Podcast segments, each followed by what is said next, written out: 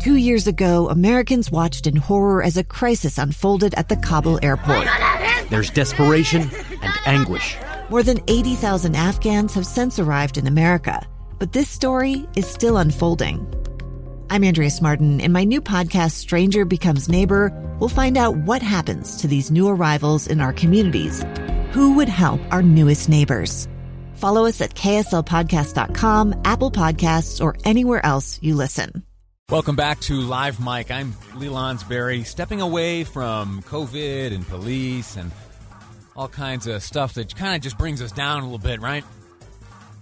Let me tell you a story that might change your mood.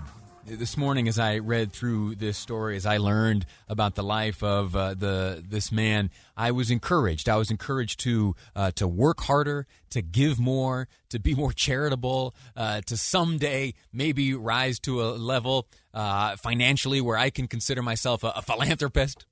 right? uh, things a little too humble in the Lonsberry home right now to, to be considered a, a philanthropist. Uh, but hey, maybe someday. Someday. The, the story starts in uh, 1982. A- actually, it starts well before that. It starts in 1931 when a young man was born. Uh, he lived a little bit of life. He joined the United States Air Force as a radio operator, served during the Korean War, and after the war, he came back. He teamed up with uh, a fellow member of the Air Force, a fellow airman, and they looked at the idea of selling things duty free, right? Uh, selling things directly to consumers uh, at a price that is uh, absent import tax. All right, uh, don't get distracted on that, but uh, he came up with a pretty good business model. And so, as you over the years have encountered duty free shopping, if you've ever heard that phrase duty free, if uh, uh, you're at the airport and you see that uh, uh there's wine or liquor duty free or other items there, uh, you uh, can attribute that back to this man who was born during the Great Depression in New Jersey to parents who came from Northern Ireland. And that duty free business would grow it would grow and grow and grow. Initially, uh, he was selling liquor to servicemen, and there were others who noticed, oh, th- those deals are pretty good. And so the business grew, and the business grew, and the business grew. And the revenue and profits eclipsed the billion dollar mark. And it kept going and it kept going. And ultimately, this man, Chuck Feeney is his name, Charles Francis Feeney, Chuck Feeney, uh, would become a billionaire. A billionaire.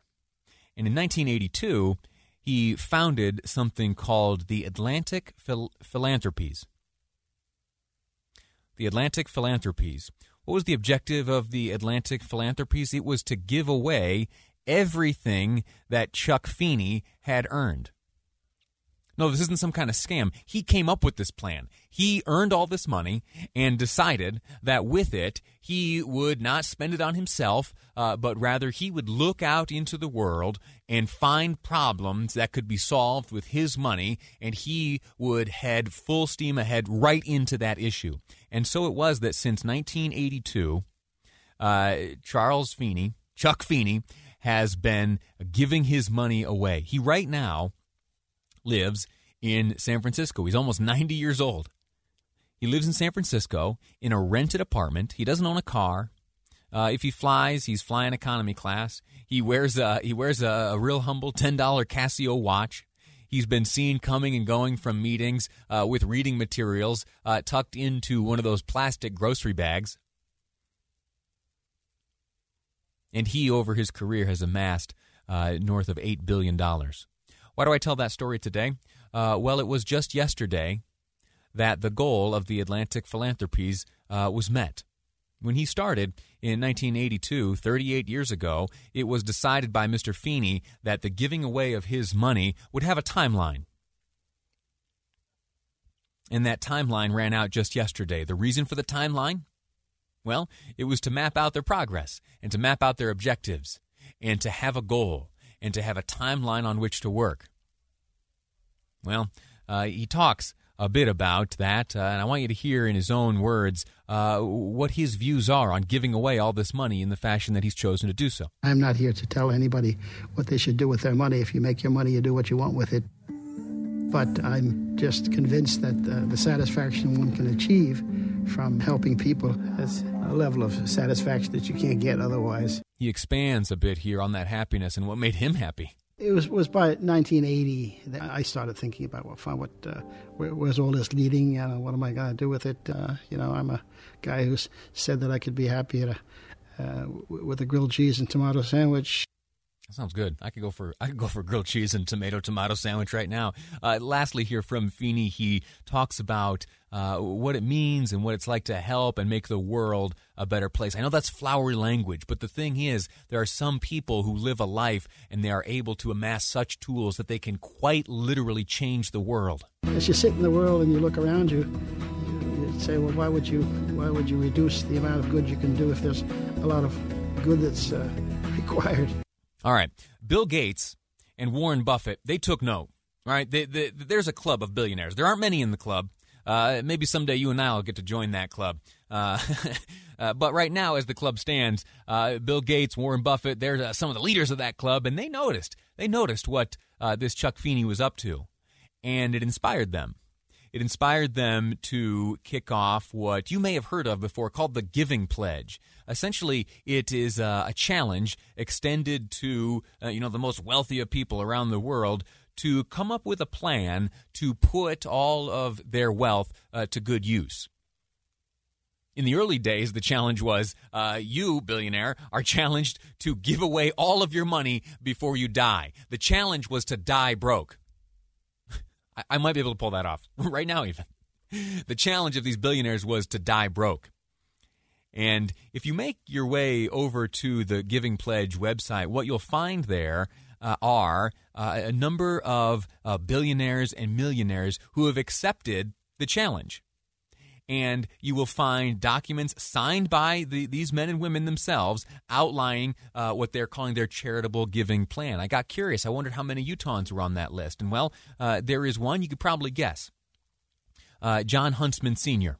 Uh, Jon and Karen Huntsman are on here. They have signed the challenge and they pledge uh, to do away with much of their wealth. Uh, the, the late Jon Huntsman, of course. Uh, let me read to you from this letter. When Jon Huntsman accepted the challenge, uh, which was handed down by Warren Buffett and inspired by uh, Chuck Feeney, who has, as of yesterday, uh, given away over $8 billion, the uh, almost the full extent of his entire life's work. Uh, before we go to break, here is the charitable giving plan of Jon Huntsman before he passed away. This letter signed in June of 2010. My pledge to give my entire fortune to curing cancer and assisting uh, and assisting related other charities was formalized decades ago. As my sweet mother took her last breath in my arms and succumbed to the cancer she could no longer fight, I realized that our humanitarian focus must center on cancer. I saw with clarity the vision that the Huntsman fortune is a means to cure cancer and that my purpose on earth is to facilitate the research which will illuminate its mysteries. He talks then about how uh, his money has moved around. Most of my shares of our company stock have already been donated to our family charitable foundation and are not at our family's disposal. Moreover, most of our other assets are already pledged to charitable causes. The Chronicle of Philanthropy listed our family as donating $1.2 billion to past charitable causes or foundations. You and I, we're not going to become billionaires. But the principles are the same. What Chuck Feeney here described as what made him happy was when he was helping others.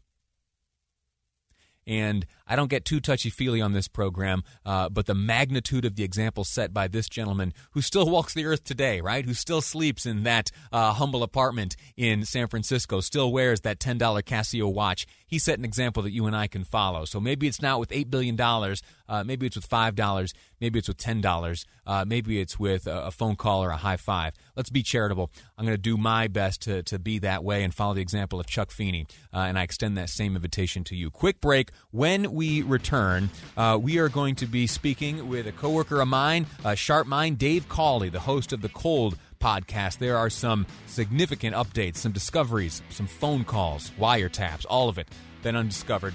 Uh, all of this having to do with the Josh Powell case. Dave Cawley, host of Cold, next on Live Mic. I'm Lee Lonsberry, and this is KSL News Radio.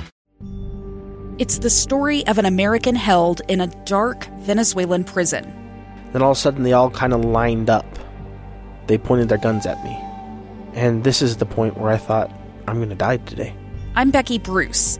I spent a year working on Hope in Darkness, which now has more than 2 million downloads. Find it on kslpodcast.com or wherever you listen to podcasts.